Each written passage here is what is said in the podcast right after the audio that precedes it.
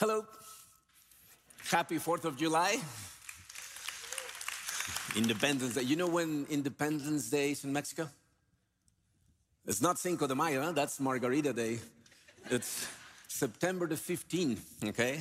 Just so you know, okay? Teaching moment.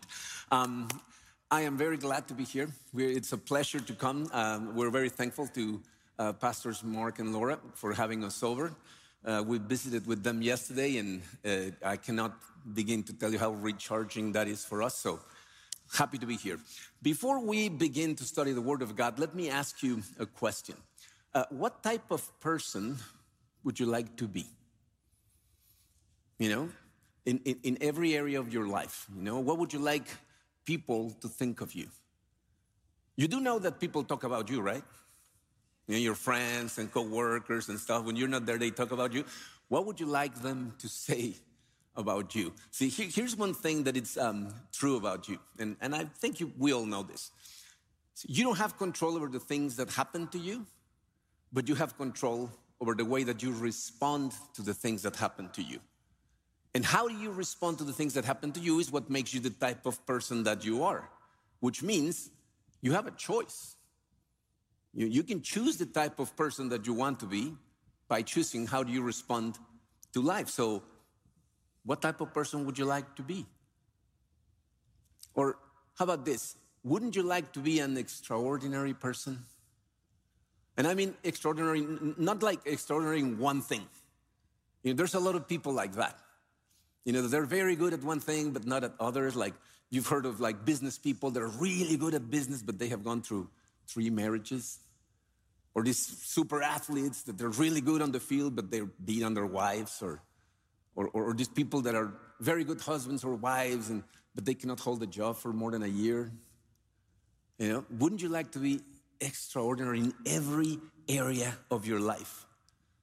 You know, how much would your life change if, if, if, you woke up one day and decided that everything that you face, before you face, before you respond, you would think first, what would an extraordinary version of me would do?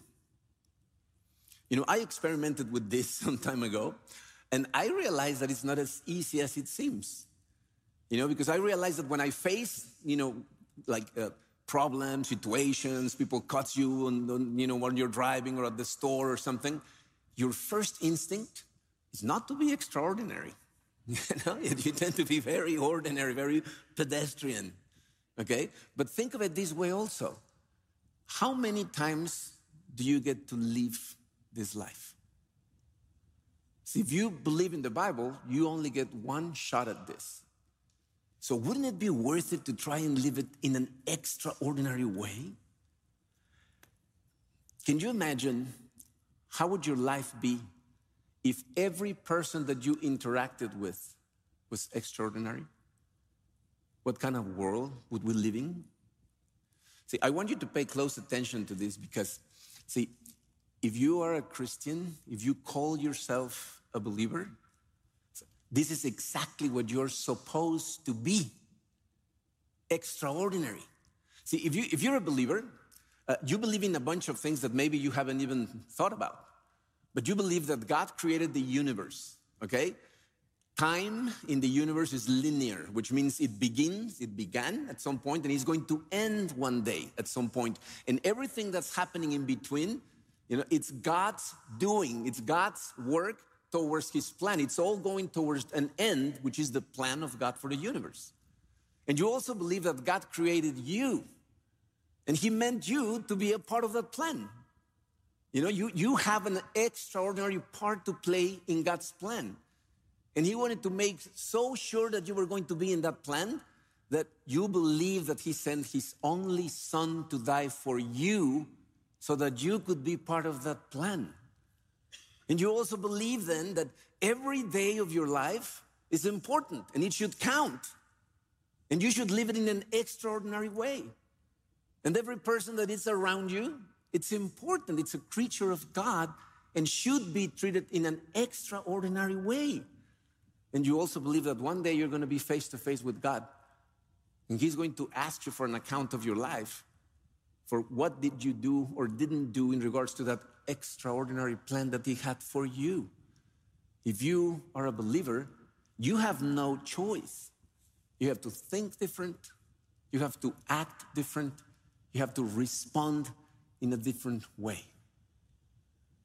So, in other words, you have to answer this question that I put on your notes How would I behave if I truly believed that the God of the universe has invited me? And you have to put there your name, has invited you to participate in his story for as long as you live. How would you behave? Now, do you feel uncomfortable enough?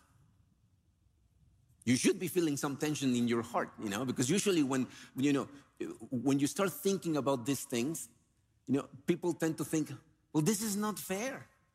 Why me? Why do I have to be extraordinary? Why, why, don't I get to just be an ordinary person, live a normal life? See, we face this with a lot of our youth in Cancun that say, why do I have to be the Christian in my classroom? Why do I have to be different? And if you're thinking that, you're starting to understand exactly how the people of Israel felt. Because that's what happened to these people. If you, if you, know the story of the people of Israel, see, God created his people with Abraham, Isaac, Jacob. They end up in Egypt. And then he frees them from Egypt through Moses. And after the 40 years still in the desert, Joshua brings them into the promised land. But what God tells them through Joshua, through all the prophets, is you have to be extraordinary. You have to be different. You have to be a light for those nations. You have to differentiate yourself from everyone else. As a matter of fact, you have to obey my commands to such a degree that I will bless you and prosper you to such a point that the people around you are going to look at you and, and ask, Who's your God? Where do you go to church? How do you call yourself? I want part of that, which is what it means to glorify God with your life that you obey Him to such an extent that you allow Him to bless you to the degree that, regardless of circumstances, you are faithful to Him, but you are so strong in your life that people around you will wonder, How do you do that? I, would like some of that in my life. That's what the people of Israel were supposed to be. But what did they do instead? Have you read the, the Old Testament? They disobey. They want to live as everyone else around them lives. The Bible calls it, they did what was right in their own eyes. You know, whatever they thought was fine, that's what they did. And instead of looking at God for direction, they looked at the people around for direction. So they started asking, why can I live like these people? Why don't I get to do what they're doing? They look like they're having fun. You know, they started doing exactly what everyone else was doing, and they were saying, It's not fair that you expect of me to be extraordinary. Why me? So they started imitating the customs of other people. They adopted their idols as their gods. And then they fell into a cycle that, if you've read the Old Testament, you see happening often in the people of Israel. You know, they would be doing fine until they disobey God. And when they disobeyed God, something terrible happened to them. Like another country came and invaded and subjected them. And, and then when they were really low, then they will call out to God. And then God will send someone to help them out and restore them to Himself. And the cycle went over and over and over again. One of the places in the Old Testament where you can see this cycle repeat many times is in the book of Judges. The book of Judges is right after Joshua. You know, Joshua divides the land for the people of Israel and tells them, you know, I'm going to put judges to rule over you, but your king is God, so obey him. And they disobey him. And I want you to see what happens in, in those cycles, okay? Uh, number one in your notes says the people of Israel. Judges uh, chapter 6, I'm going to start in verse 1 says, Then the sons of Israel did what was evil in the sight of the Lord. Every time this circle starts going down, the cycle, it's because of disobedience. It's because that they did something that they knew they were not supposed to be doing, but they did it anyway, and then they get in trouble. It says, And the Lord handed them over to the Midian for seven years. See, the Midianites were very distant relatives of the Israelites. They had been in this long, many, many years conflict. They were always fighting. And sometimes Israel had the upper hand, and sometimes Midian had the upper hand. But here the Bible tells us that for seven years, God had allowed for Midian to be oppressing Israel. Okay? Uh, verse 2 says, The power of Midian prevailed against Israel. Because of Midian, the sons of Israel made for themselves the dens which were in the mountains and the caves and the strongholds. So you see what's happening there? See, the people of Israel had their land, they have built their cities, but they were so afraid of them that they had to escape to the mountains. They were living in caves instead of living in their homes. Okay? And, and, and the next few verses are going to explain to us why were they so afraid. Verse 3 says, For whenever Israel had sown, the Midianites would come up with the Amalekites and the people of the east and march against them. So they would camp against them and destroy the produce of the earth as far as Gaza and leave no sustenance in Israel, nor sheep, ox, or donkey. For they would come up with their livestock and their tents. They would come in like locusts in number, and both they and their camels were innumerable, and they came into the land to ruin it. So, see, the people of Israel couldn't even establish a, a, an economy for themselves. You know, they would sow the land and stuff, and when the produce would start coming up, these will people, you know, they will come and invade them with thousands and thousands of people. They will consume whatever they could from the land, and what they could not consume, they would burn. And they would kill all the animals. It says even the donkey, animals that were not edible, but that they would use to work the land, they would kill everything. So, so the Midianites were trying to eradicate the people of Israel from the face of the earth. Okay? Uh, and number six, finally, they go to the very bottom of the cycle. Says, so Israel was uh, brought very low because of Midian, and the sons of Israel cried out to the Lord. So they come to the point where they can't take it no longer, and they fall on their knees and they say, God, please help us out. And this part, you know, uh, I really want you to, to, to listen to what happens here because if you only remember this out of everything I say today, you will remember one of the most important things about our God. We have a loving and merciful God that when his children repent and call out to him, he always comes to you and restores you. This is what we're going to see here. See, when this happens, you know, he, he lets you live with the consequences, which is something important to remember. You need to learn that when you obey is when you're doing better, okay? But he will come and rescue you. And the, what he does in the book of Judges is he will send extraordinary people to rescue them for the mess that they have gotten themselves into. Okay? So today we're going to study one of those extraordinary people. His name was Gideon. And you probably have heard about uh, Gideon before, but I want you to today change your perspective. See, most of the times when we read about these cycles, since we're so disobedient, we tend to relate to the people of Israel, that we get into a mess and we call out to God.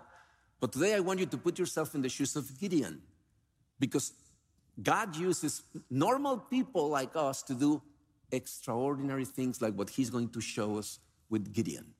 I don't know if you know the story. I'm not going to tell you the whole story. I'm hoping you're going to be curious enough to go and dust off your Bible and look for Judges 6 and read for yourself. But I have to tell you more or less the end so, so you understand what's going on, okay? God is going to send Gideon to fight a war against an army of tens of thousands of people with an army of 300 men. Okay, actually, when Gideon calls on the people of Israel, the sons of Israel, to come to him to go to battle, he raises this huge army, and God sees the army and says, That's too many. We need to let some go. Tell everyone that it's afraid to go back home. So he comes and says, Who's afraid? And 22,000 people say, Me. And he says, Go back home. Okay? But after 22,000 leave, God sees the army and says, like, there's still too many. He says, okay, have them drink water from the river. And some go and drink straight to the water, some get their hands and drink and says, like, okay, the ones that did this, send them home. Gideon must have been ready to faint because most of them drank like that and only 300 stay. And he goes to God and says, like, just 300? And God says, yes, just 300 because I want you guys to know exactly who wins the battles for you. I don't want you to be able to boast. So 300. And with 300 men, he goes to face the Midianites and they win. Now, when I tell you the story like this, tell me, what type of person do you think Gideon was? Extraordinary, no? You think, oh, this guy must have been friends with Captain America, and you know, like, come on, 300 against 10,000, we can do it. I want to show you the type of person Gideon was, and you're going to realize that he's a lot more like us than you think. Okay, so number two says the story of Gideon. See, as soon as Israel repents, God sends his angel. And here's the story of what happens. Verse 11 it says, Then the angel of the Lord came and sat under the oak that was in Ophrah, which belonged to Joash the Abiezrite, as his son Gideon was beating out wheat in the winepress in order to save it from the Midianites. See, it's not very clear to see this, but what's happening in that verse, what they're telling us is, and Gideon was hiding. Okay? He's supposed to be beating out wheat. That job, you know, threshing the wheat, was supposed to be done in a high place where there's a lot of wind, where they would hit on the wheat and then throw it to the air, and the trash will be taken by the wind and the grain falls to the ground. But instead of doing it in the open, in a high place, he's in the valley, in a wine press, a hole underground where they stepped on the grapes. You know, so, so he's not really threshing anything because there's no wind in the hole. Okay, so he's just there playing with the wheat, okay? And the angel comes and finds him there hiding, and listen to what he says to him. Verse 12. And the angel of the Lord appeared to him and said to him, The Lord is with you, valiant warrior. Can you imagine what Gideon thought? Valiant warrior? What are you talking about? I'm hiding. Everyone knows how this job should be done. I'm not doing it properly because I'm afraid. How can you tell me valiant warrior? See, the problem with Israel at that time, and it's very much what happens today, is that by that moment in their story, the people didn't know that they could or should be extraordinary. And Gideon, sadly, like most of us, he believed in God, but he has become a very ordinary person. He started to believe of himself what the world around him told him about himself. You know? So God shows up in his life. And you know what he's trying to do by telling him these words? He's trying to shake him. See, what the angel is saying is like, What are you doing there? When did you become so ordinary? How could you forget that there's a destiny for you? How can your people forget that they're my people and I have a plan for all of you? Wake up. Start acting like an extraordinary Gideon. See, and this is very important for us to hear today because with everything that we've been going through, many of us are exactly there. We have forgotten who we are. We've forgotten whose we are. Many of us have forgotten how good God has been for us in the past. You've got used to the world around you, and now you're living like everybody else. And if that is the case, God's talking to you right now. He's telling you, I am with you. You're a valiant warrior. And I know maybe some of you are thinking, like, me, the valiant warrior? Do you know where I was last night? Do you know how far away I've been from God lately? When's the last time that I opened my Bible or had a serious conversation with Him? Gideon surely was thinking that way because he answers to God the way that maybe many of us would. Verse 13 says, Then Gideon said to him, Oh, my Lord, if the Lord is with us, why then has all this happened to us? Have you asked that question? If God is really with me, why are all these bad things happening to us? Why did I lose my job? Why did my business close? Why, why is a member of my family sick? Why am I still single? Why can't I have children? The Lord is with me. If you have asked that question, don't feel too bad. Gideon asked 3,300 years ago the same question. But I, what I want you to notice is God doesn't get offended by his question. As a matter of fact, what I have noticed is that when we engage with God, when we start questioning things, but we take them to God, He uses that opportunity to direct you in the right path. Gideon is not done complaining. He continues and says, And where are all his miracles which our fathers told us about, saying, Didn't, Did the Lord not bring us up from Egypt? You know what he's saying? It's like, I grew up all my life hearing about how great is the Lord and how he parted the sea and all these miracles. And where are those miracles now? Why aren't they happening in my life? I don't see anything. So he concludes in verse, at the end of verse 13 says, But now the Lord has abandoned us and handed us over to Midian. So his conclusion is like, I am not a valiant warrior. I don't think God is liberating anyone nowadays. And to be honest, I don't even know if I, I can continue to believe in these things. Have you been there? When so many things are going on around you that you start doubting and thinking, really? God is with me. And you know, when uh, I preached this uh, message in Cancun, a guy came to me after the service and said to me, Well, if God sent an angel and he talked to me as clear as he talked to Gideon, then I would be a valiant warrior. And my question was, Really? Are you sure? You know, if you walked out of here today and an angel showed up right next to you and said, Hey, valiant warrior, you see the culture around you? See how enslaved this society is to these idols? I want you to go and fight for me. Would you go? Would you at that moment get up and go? But you know what, what God does when we question Him like that, when we answer like that? He shakes us even harder. Look at his answer in, in verse 14. And the Lord looked at him and said, Go in the strength of, in this strength of yours and save Israel from the hand of Midian. Have I not sent you? He says, Go with the strength that you have, just the way that you are right now, and go because I am sending you.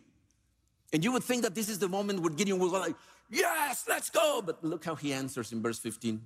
But he said to him, Oh Lord, how am I to save Israel? Behold, my family is the least in the Manasseh, and I am the youngest in my father's house. What he's saying is, my clan is not that strong. You know, my family is the smallest one in my clan, and I'm the weakest one in my whole clan, in my family. You know, translation, I'm broke. I don't even have a girlfriend. I don't have many friends. Not even my phone is smart. I don't have Instagram. I only have Facebook, and my only friends are my parents. Even my imaginary friend doesn't talk to me. So when we go to God and say that, He answers like this The Lord answered, Oh, pardon me, never mind, I must have the wrong house. Is that what it says there? Read your Bible so no one pulls your leg. That's not what it says. Okay. I must have the wrong house, you know.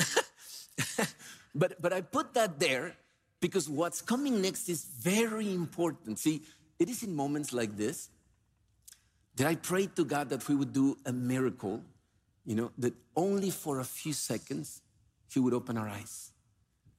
He would let us see ourselves exactly the way that He sees us. Because this is what's going on here. See, if we could only see ourselves the way that, that, that He sees us, you know, our life would be completely different. See, he comes and says to Gideon, Gideon, valiant warrior. And Gideon says, like, no, I'm not. And God says, I'm not asking. I'm telling you, you're a valiant warrior. I made you. I created you. You are a valiant warrior. Who are you going to believe? What you think or what I know about you? You are a valiant warrior. You know, the problem is that as, as it was happening to Gideon, oftentimes we start believing what the people around us thinks of us. And then there's something very weird. I don't know if only happens to me, but I'll, I'll tell you what happens to me. A lot of people criticizes me, sends us emails, you know, nasty things, or say things to me through other people, and I tend to believe those negative things. But if people that I love, like my wife, my mother, my kids, come and tell me encouraging things, you know what I think? It's like, what are they to say? It's my mother. What is she to say? She doesn't say nice things. And I don't believe them. But I believe the negative ones. And, and, and when that happens to us, we begin to behave like ordinary people. You know, we spend so much time with ordinary people that we convince ourselves that we are all ordinary. So, you know, we behave the way everybody else behaves. You know, our actions are limited by our beliefs about ourselves. We dream very, very little. But for only a few seconds, you could see yourself the way God sees you, everything would change. And I know this for a fact. And I'll tell you why. I have had many conversations with people whose life all of a sudden changed for the better in every way. You know, all of a sudden they realize things and they are succeeding, being prospered. And every time they tell me the story, there's always a moment in the story when they say, and all of a sudden my eyes open all of a sudden I could see. I, I could understand what God was telling me in the Bible. And after that moment, everything changed. If it has happened to you, you know, it is an amazing moment when all of a sudden God appears in your life and calls you by name and says, I want you to go do this. And you go like, seriously? You really have a part for me in your plan? Do I really get to be an extraordinary person? And it's an amazing thing. You know, it changes everything in your life. You know, I, I was reading um, Augustine, and, and he says something very interesting. He says, the, the reason why heaven is going to be such an amazing place, it's not because you won't be able to sin there. It's because the Bible tells us that in heaven, we're all going to be able to see ourselves and everyone else as they were designed by God. And then you will choose not to sin. When you can see yourself the way God sees you, everything would change. And this is what's happening in this passage. What God is trying to do with Gideon is trying to shake him and help him see himself the way he sees him. And of course, he doesn't say to him, Sorry, I got the wrong house. This is what he really says in verse 16.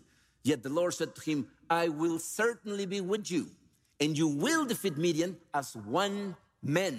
See what he's saying? You're going to be able to do whatever I ask you to go do against whoever I send you against because I am with you. The question has never been, Am I with you? The question is, Are you with me? Do you believe me? Are you going to do what I send you to do no matter in what area? And, and listen, this is why this is so important right now in the moment that we're living. Think of the moment we're living in our society. See, you can today live however you want. Live exactly like everybody else, doing whatever is right in your own eyes, and people around will applaud you. Have you seen this happening? Whoever goes for what the Bible says is wrong becomes a hero you can do that right now. No problem. Everybody will tolerate, not only tolerate, but push you to do it. But you know what will happen in your life? You will miss the purpose of God in your life. See, this was the moment of truth for Gideon. He says, I am with you, go. And I want you to notice also something very important. He didn't tell him, if you go, I'm gonna give you super strength. You'll be able to fly.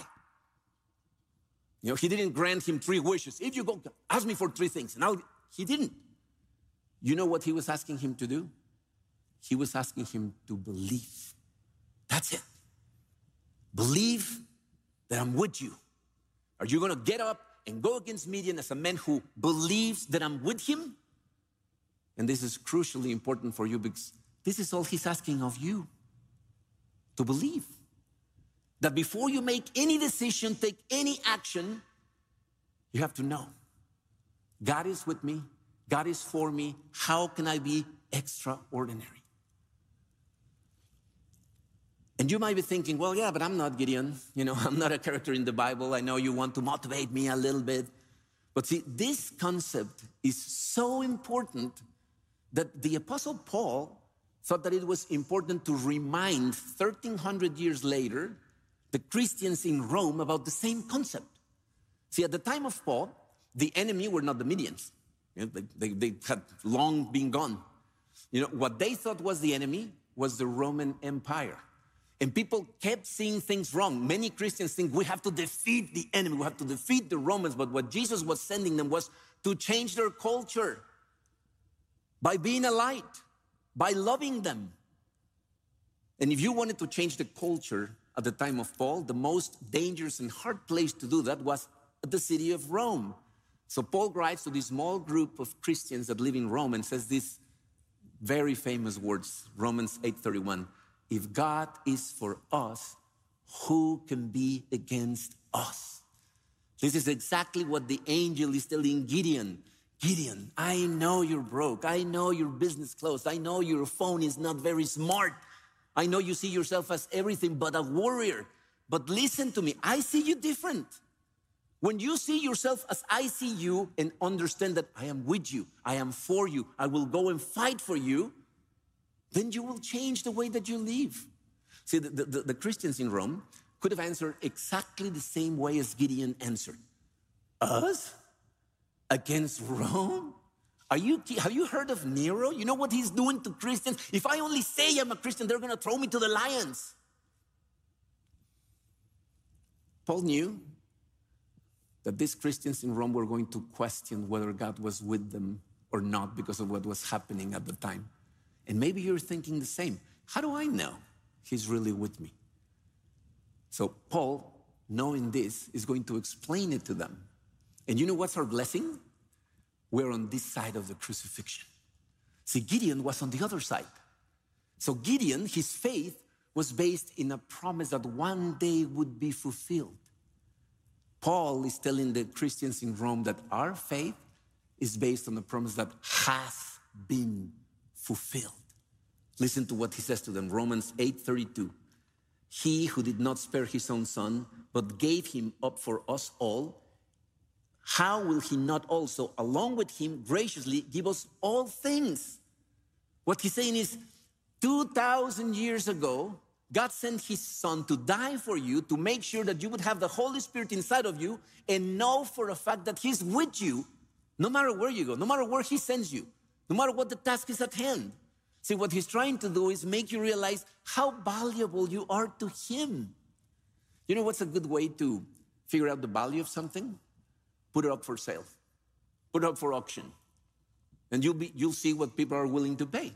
See, what Paul is saying here is that you are so valuable to God that he's equaling the value of your life with the value of his son's life. So I guess the question is when are you going to start living based on the value God gives you and see yourself how God sees you? God is telling him, Gideon, stop making out excuses. Okay? I see you as a valiant warrior. And if you're hearing these words, he's telling you, you are a valiant warrior and I am with you. So how are you going to respond? See, the story of Gideon is the story of a man who little by little understood the value that his life had before the eyes of God. And that gave him the courage to live his life as a really valiant warrior. But remember, God wanted to make sure that Gideon understood that he didn't have to fight the battles, that the battles are won by God. All Gideon had to do is go. He says, Go. And the same thing he's asking of all of us. All we have to do is go. The, um, about five years ago, I went back to practicing Taekwondo, you know, the martial art. And, and something interesting happened uh, in, couple of tests ago. You know, when you're testing for black belt, among a bunch of things. The test lasts like three days. On the last day, there's forms, but then there's combat, you know, sparring. And you have to do first a sparring against one person of your same degree, okay? And then after, you have to do another sparring against two people of your same degree. There was a woman that was probably in her 50s, and she did the first combat, you know, and she did good. You could see that she was not very secure, but she did good. And then when they called her name to stand up to fight against two people, she wouldn't stand up. So they called her name and, and she was looking for ants, you know, around her seat like that. You know, so the teacher stood up with the list and called her name again. And, and some people started like, you know, it's her. So he came to her and said, Ready? Come on. And she was like, No. Says, Stand up. She was like, No. It's like, Yes, you can. St- come on, stand up she finally stood up and, you know, half trembling, went to the mat, and then the teacher said, Ready! And the woman goes, ah! And the guy says, Stop. That's all I needed. Go sit down. You don't have to fight, but you have to go. That's it. That's what God asks from us. You don't have to fight the fight, but you have to go. Read the story. God fights that fight, and He fights every single one of our fights. You know, um, when we started planning these churches, Mark, Laura, Karina, and I, one of the things that impacted me the most is that Mark and Laura's plan was never one day we're going to build a building. His, their plans were always one day we're going to be able to impact our culture, impact the life of the people around us, and in many countries. They always had a, a, a view of, of, countries far away, and it was impact the countries, the, the, the culture changing. The only way that we're going to be able to do that is if we start believing God if we start being aware of how God sees each one of us and that everywhere we go, He goes with us. And listen, this is not a message about being a good person. If that's what you're hearing, then I, I failed. This is a message about challenge you to become an extraordinary person, loving your culture by changing it, being a light. This is the life that we were invited to, to participate in. See, the people of Israel yeah, were invited into that life, and very few of them accepted. But thanks to those people, you and I are sitting in this room.